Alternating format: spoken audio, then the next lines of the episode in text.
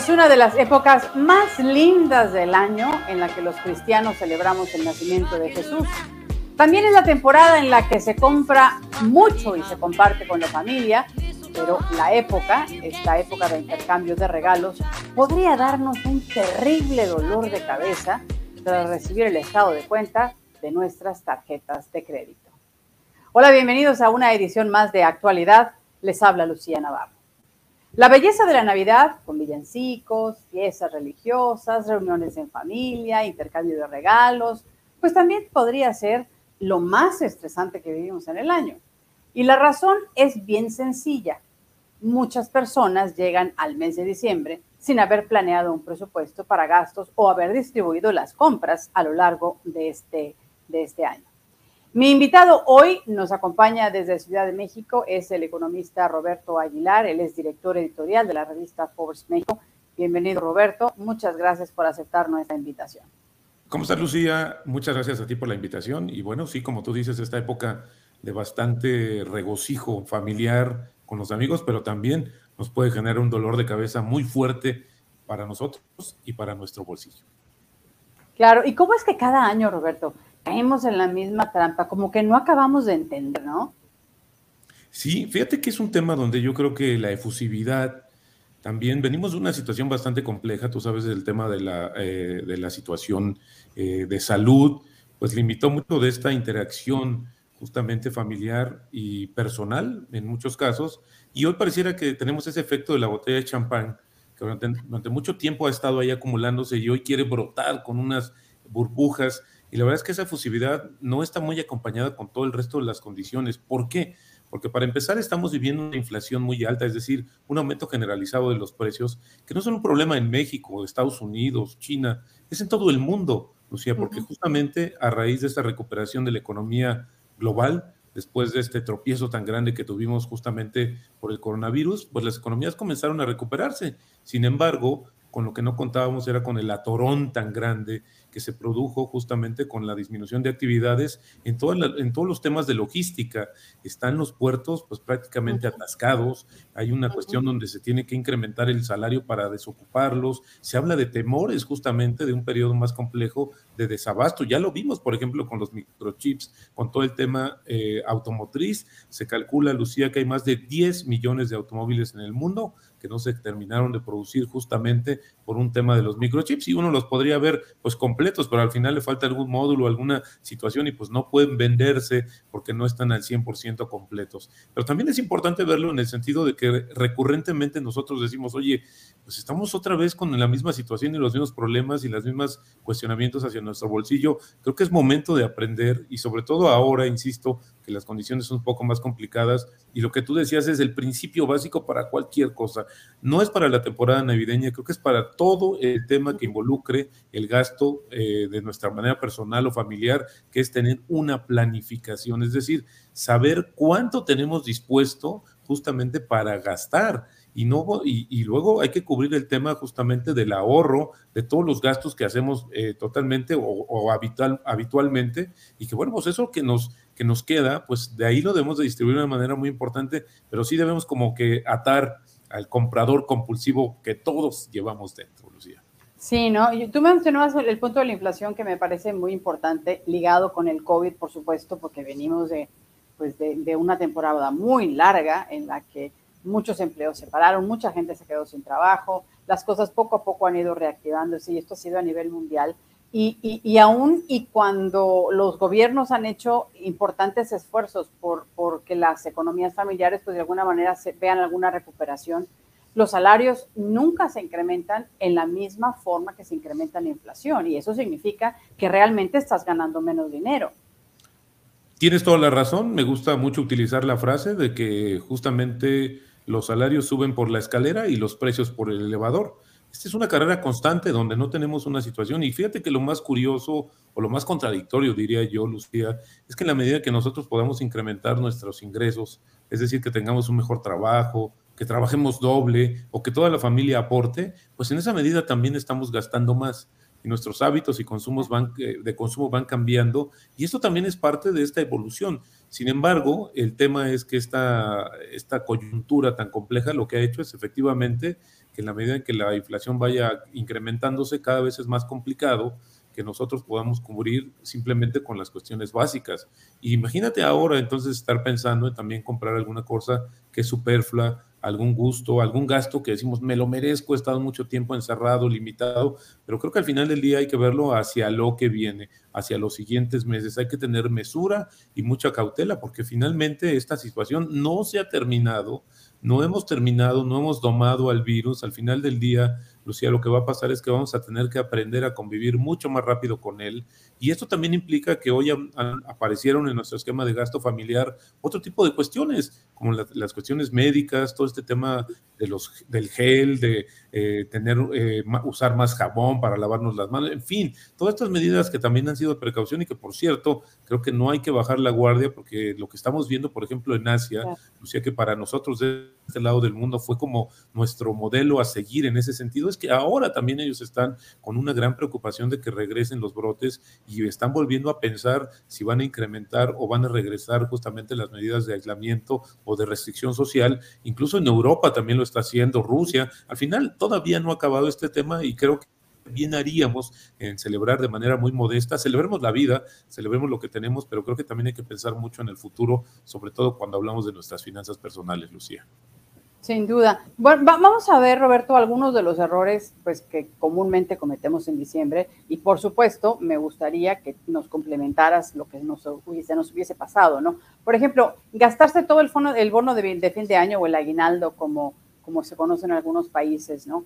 Acumular nuevas deudas, como lo decías tú, salir de compras en una lista, un presupuesto y poner todos los gastos en una misma tarjeta de crédito. Yo creo que eso es, eso es crucial, ¿no? Porque en ese momento muchos, eh, eh, muchas empresas que, que, dan la posibilidad de, de, un, crédito a una persona, pues yo no quiero decir que abusen, porque las tasas de interés en muchas de por sí ya son altas, pero eh, vaya, ellos hacen su agosto en diciembre con estas compras medio, medio desordenadas que hacemos. ¿Algún error, Roberto, que tú veas que, que nos haya faltado en esta lista y que sea imprudente puntualizar?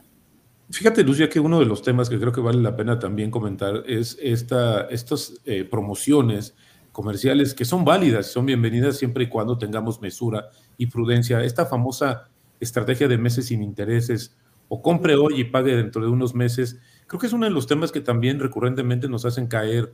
El tema es que como vemos una facilidad de endeudarnos, pues creo que también ahí hemos exagerado y yo diría que una recomendación básica es que no tengamos más de una promoción de meses sin intereses y que bien usemos esa, esa, alternativa de meses sin intereses para eh, artículos electrodomésticos o de larga vida. Es decir, no compremos la, ropa, el calzado en estas promociones de meses sin intereses, porque te aseguro que la ropa o pasa de moda ya no nos queda y todavía la vamos a seguir pagando. Entonces creo que ese es un error también muy, muy, muy continuo que se da y que creo que ahí también hay que tratar de buscar la mesura. Y eso sí, también comparar, porque lo acabas de mencionar tú, Lucía, el tema de las tasas de, interés. Pues fíjate que uno de los temas que hoy se está preocupando eh, de manera muy importante al mundo es que justamente, como ya acabó esta época donde se estuvo bajando la tasa el costo del dinero y las tarjetas y de los créditos de las empresas y los personales, pues ahora está en el temor de que vuelva, ya que se normalice y que las tasas de referencia en todo el mundo vuelvan a subir. De hecho, ya está pasando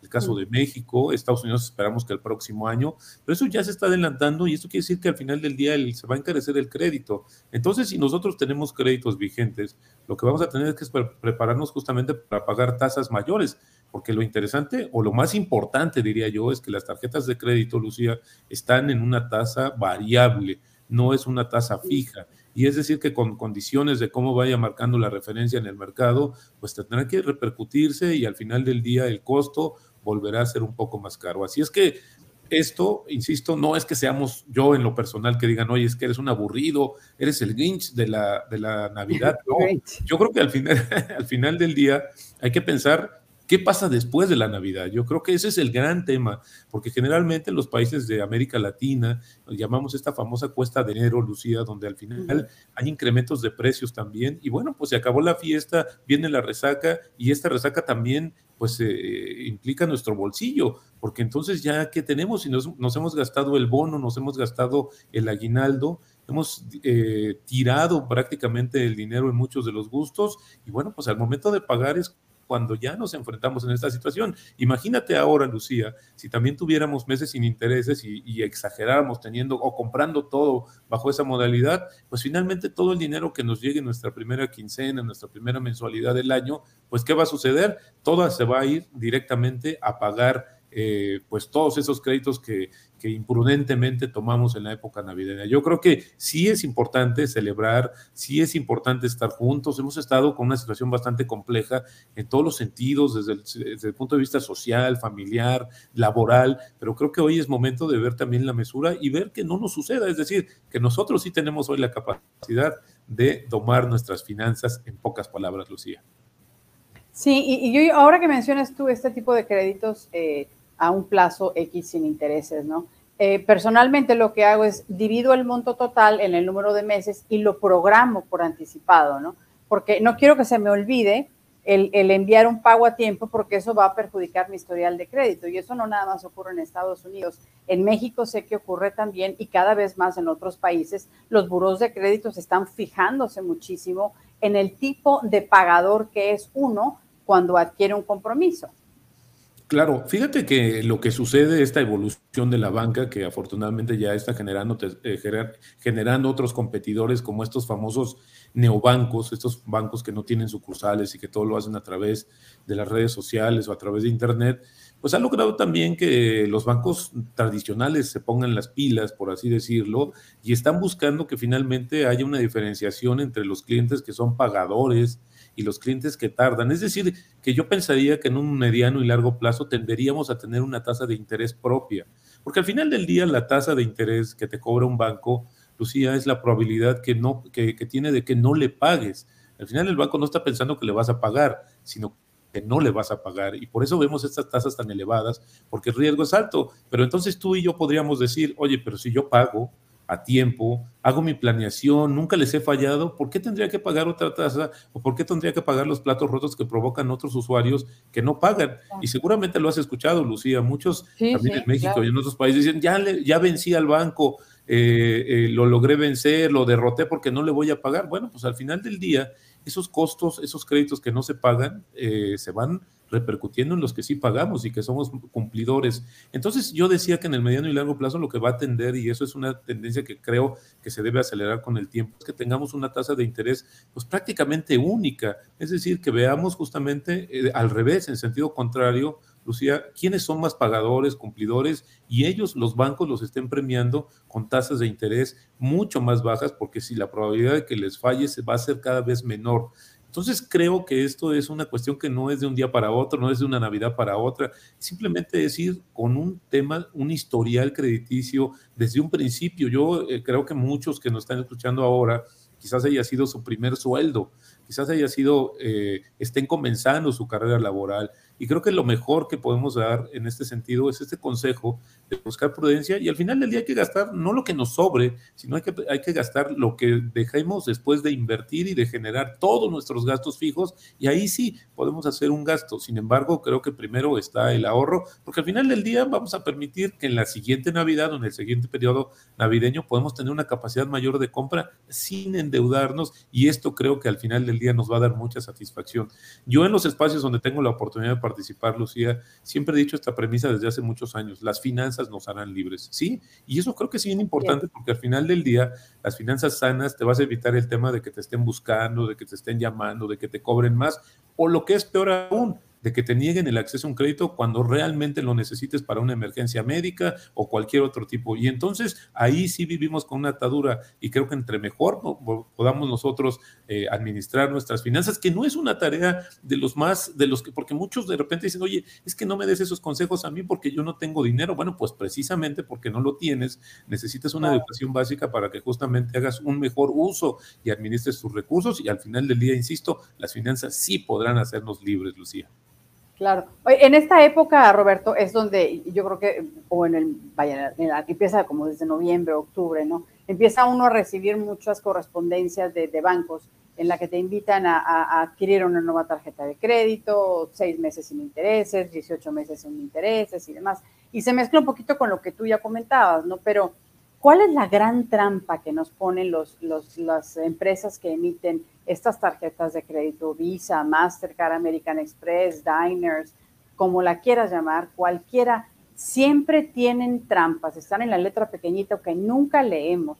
¿Cuáles son las trampas a las que, de las que debemos estar conscientes? Mira, yo creo que en primer lugar, Lucía, hoy tenemos la fortuna de que a través de, de los sitios de Internet y de terceros, nos pueden dar a conocer justamente cuál es el costo anual total, un concepto que en México y que en otros países se conoce de otra manera, pero es que no nada más es la tasa, o sea, uno puede engañarse y decir, tenemos una tasa del 25%, pero cuando empiezas a acumular, esto es un ejemplo, empiezas a acumular muchos de, otros, muchos de los cargos, también, por ejemplo, la anualidad, Lucía, que es muy importante y que pocas veces te dicen, la quien te ofrece una tarjeta que te van a cobrar una anualidad de 200, 300 dólares por año, que no está contemplado. Entonces, al final del día, cuando tengamos este costo anual total, ahí sí va a estar incluido todo, absolutamente todo. Esa es creo que la principal eh, eh, enseñanza, el principal consejo que debemos de, ver y de, dar y compartir y que hagamos la comparación justamente de estos costos anuales totales.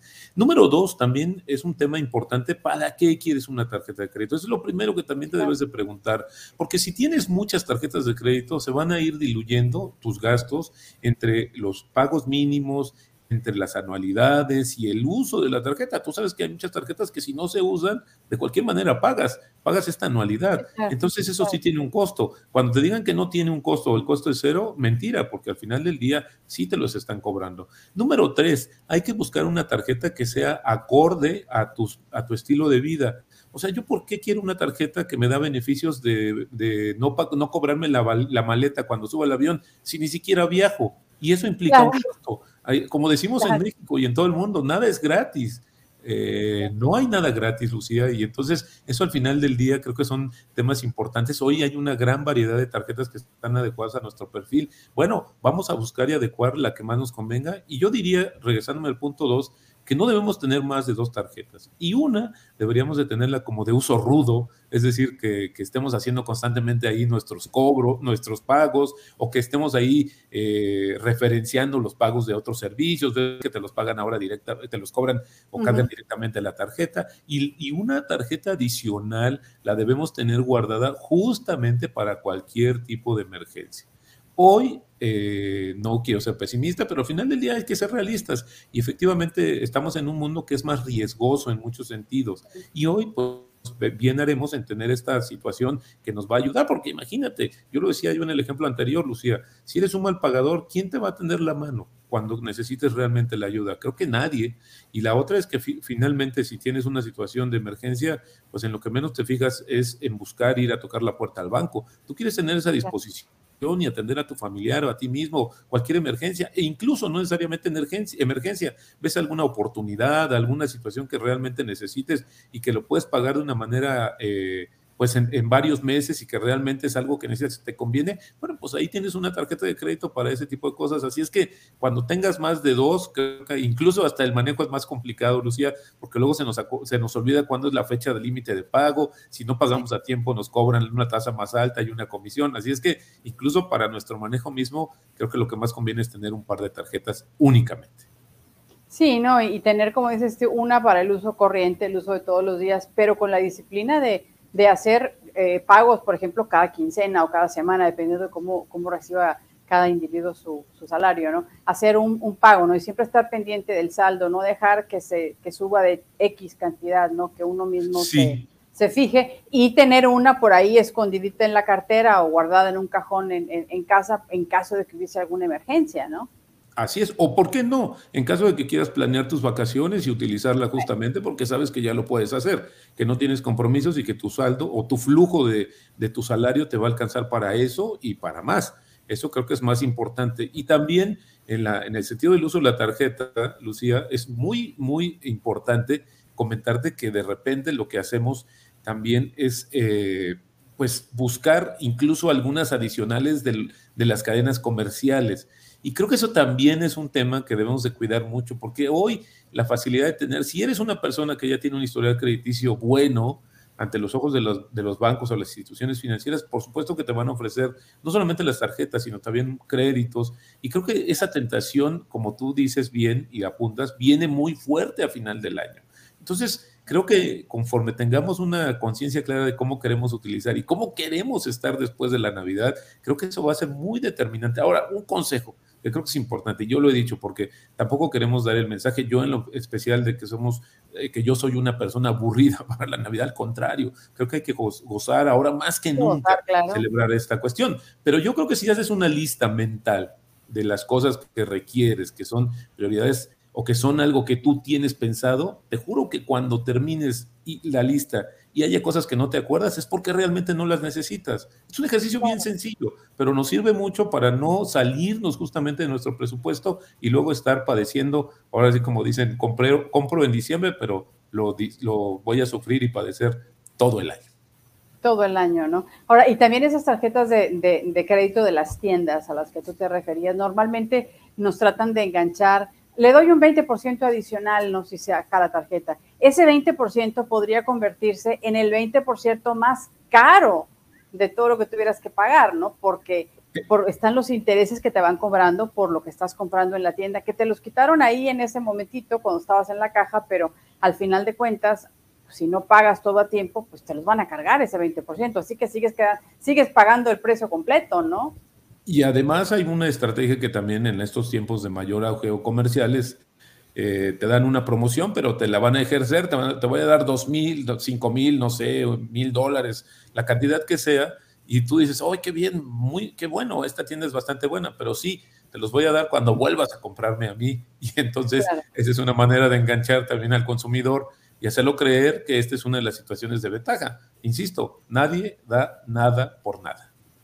Sí, claro. Oye, el aguinaldo eh, o esta anualidad, este bono que se da siempre a final del año, en algunos países, por ejemplo, se da una mitad en, el inicio del año y otra mitad a la mitad del año. Eh, pero, pero, ¿cuánto debemos de guardar del aguinaldo como para decir, eh, estamos protegiéndonos? Porque en algunos países son 45 días, en otros creo que son hasta 90 días de salario los que te dan adicionales. Creo, si mal no, no me acuerdo, tú me corregirás y es una cantidad muy buena en la que realmente pues podríamos en lugar de pensar en gastarlo pues ahorrar una buena cantidad para soportar cualquier emergencia, ¿no?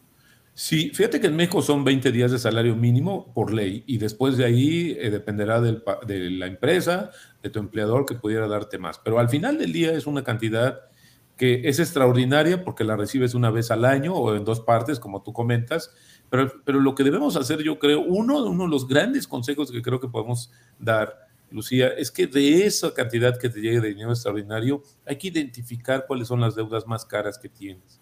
Porque si vemos que la tendencia es de, de alza en tasas, se van a encarecer esos créditos.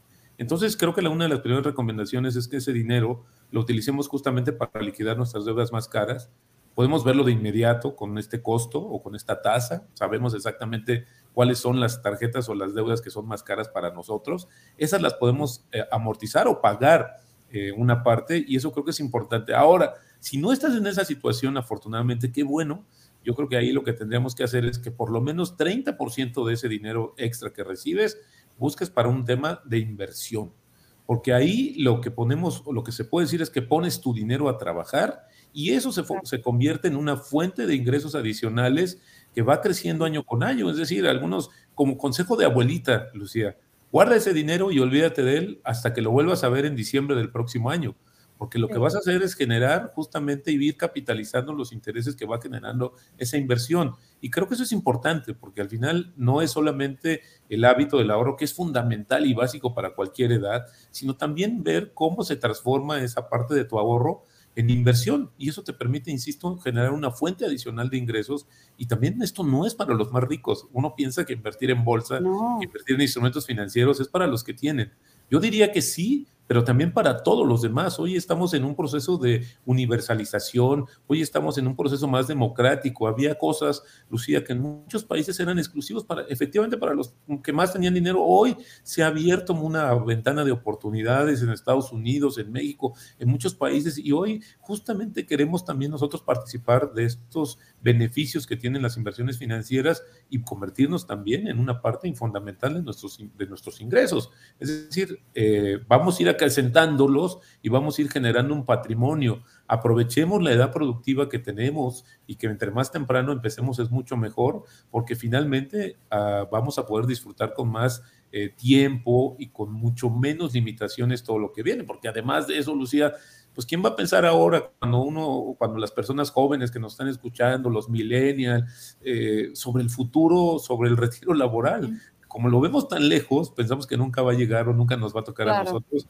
Y luego vemos historias dramáticas de personas que no lo hicieron. Y la verdad es que lo peor de todo es que se arrepienten y dicen, ¿por qué no lo hice? ¿Por qué no fue a tiempo? Bueno, yo creo que hoy estamos a tiempo porque eso también es un ahorro y generar una fuente de ingresos para cuando nos retiremos y vivamos pues plácidamente. Yo creo que eso es importante, por lo menos desde el punto de vista económico, que no tengamos mayores preocupaciones y entonces sí, dediquemos una buena parte de nuestro tiempo para disfrutar la vida y todo lo que nos quedamos con ganas de hacer y que acumulamos en muchos años, Lucía.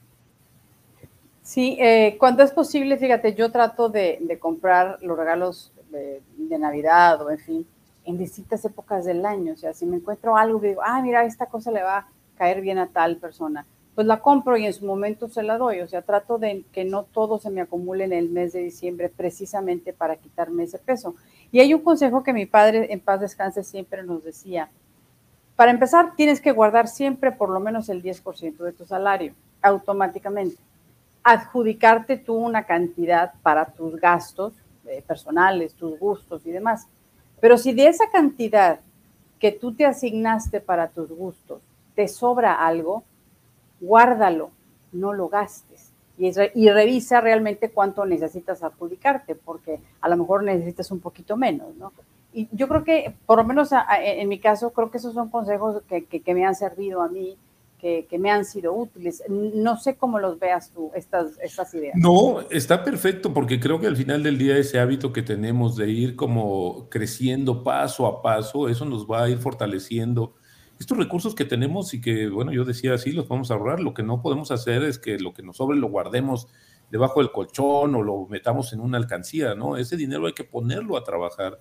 Ya decía yo de estas oportunidades y esas opciones que hay para invertir eso es lo que debemos hacer. Y ahora yo lo que creo también es que mucho de, esta, de este tema de las finanzas personales, eh, Lucía, de repente yo me he encontrado con muchas personas que me digas, no, no, no, yo no quiero saber nada de números, yo no tengo dinero, no soy el más rico. No, no, no, es que debes de escuchar porque sí, efectivamente, si no tienes ese dinero y no, tienes, no te interesa eso, es porque no le estás poniendo atención a tus finanzas.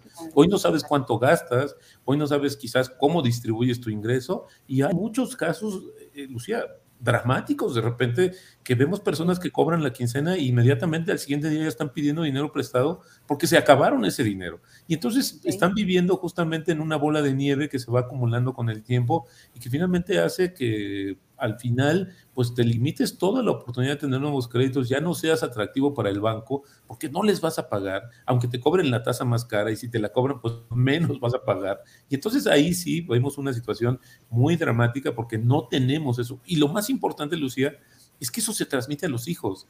Si tú a, a tus hijos le les enseñas, que tienen que buscar exactamente, que se va generando desde la casa, desde el hogar, pues la verdad es que tiene una mentalidad diferente. Hoy las nuevas generaciones, Lucía, están preocupados en muchos sentidos, ya en cosas totalmente diferentes a las que quizás en alguna época de nuestras vidas estábamos, y hoy también tienen un poco más de conciencia. No tienen tantas eh, persecuciones o tantos objetivos materiales, pero al final del día están buscando otras cosas que también tienen un costo y que al final del día hoy están también pensando en cómo van a financiar todo ese nuevo estilo de vida. Bueno, pues ese creo que es la mejor manera de empezar a ahorrar. Esto que tú decías, los consejos que vienen de los papás, de los abuelos, son tan, tan eficaces que al final del día nos están haciendo la diferencia al paso de los años.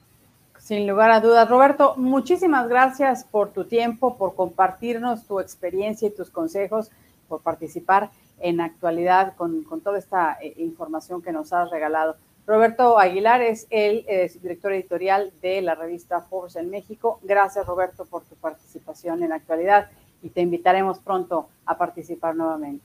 Lucía, es un honor para mí estar contigo. Eh, te sigo desde hace tiempo, sigo tus pasos, eres una eh, una periodista muy importante y me da una satisfacción muy grande poder compartirlo. Y bueno, yo solamente me, despediría, además de agradecerte y a ti y a todo el público, decir que, bueno, las finanzas sí nos harán libres. Gracias. Sin lugar a dudas. Muchas gracias, Roberto. Y a usted que nos acompañó hoy, pues también le agradezco su sintonía. Actualidad se transmite los martes y los jueves a las 6 de la tarde, tiempo del centro de los Estados Unidos, 7 de la noche en la costa este, a través de mis plataformas en redes sociales. Lo invito por favor a que se suscriba al programa y que active las notificaciones para que reciba el aviso cuando un nuevo programa esté al aire. Puede encontrarnos también en formato de podcast en Spotify, Google y Apple Podcasts. En actualidad le presentamos los hechos desde todos los ángulos del espectro para que usted decida cómo quiere pensar, porque no tenemos compromisos con políticos ni con gobiernos. Espero que nos acompañe en nuestra próxima emisión. Pase un muy buen resto del día. Les hablo Lucía Navarro.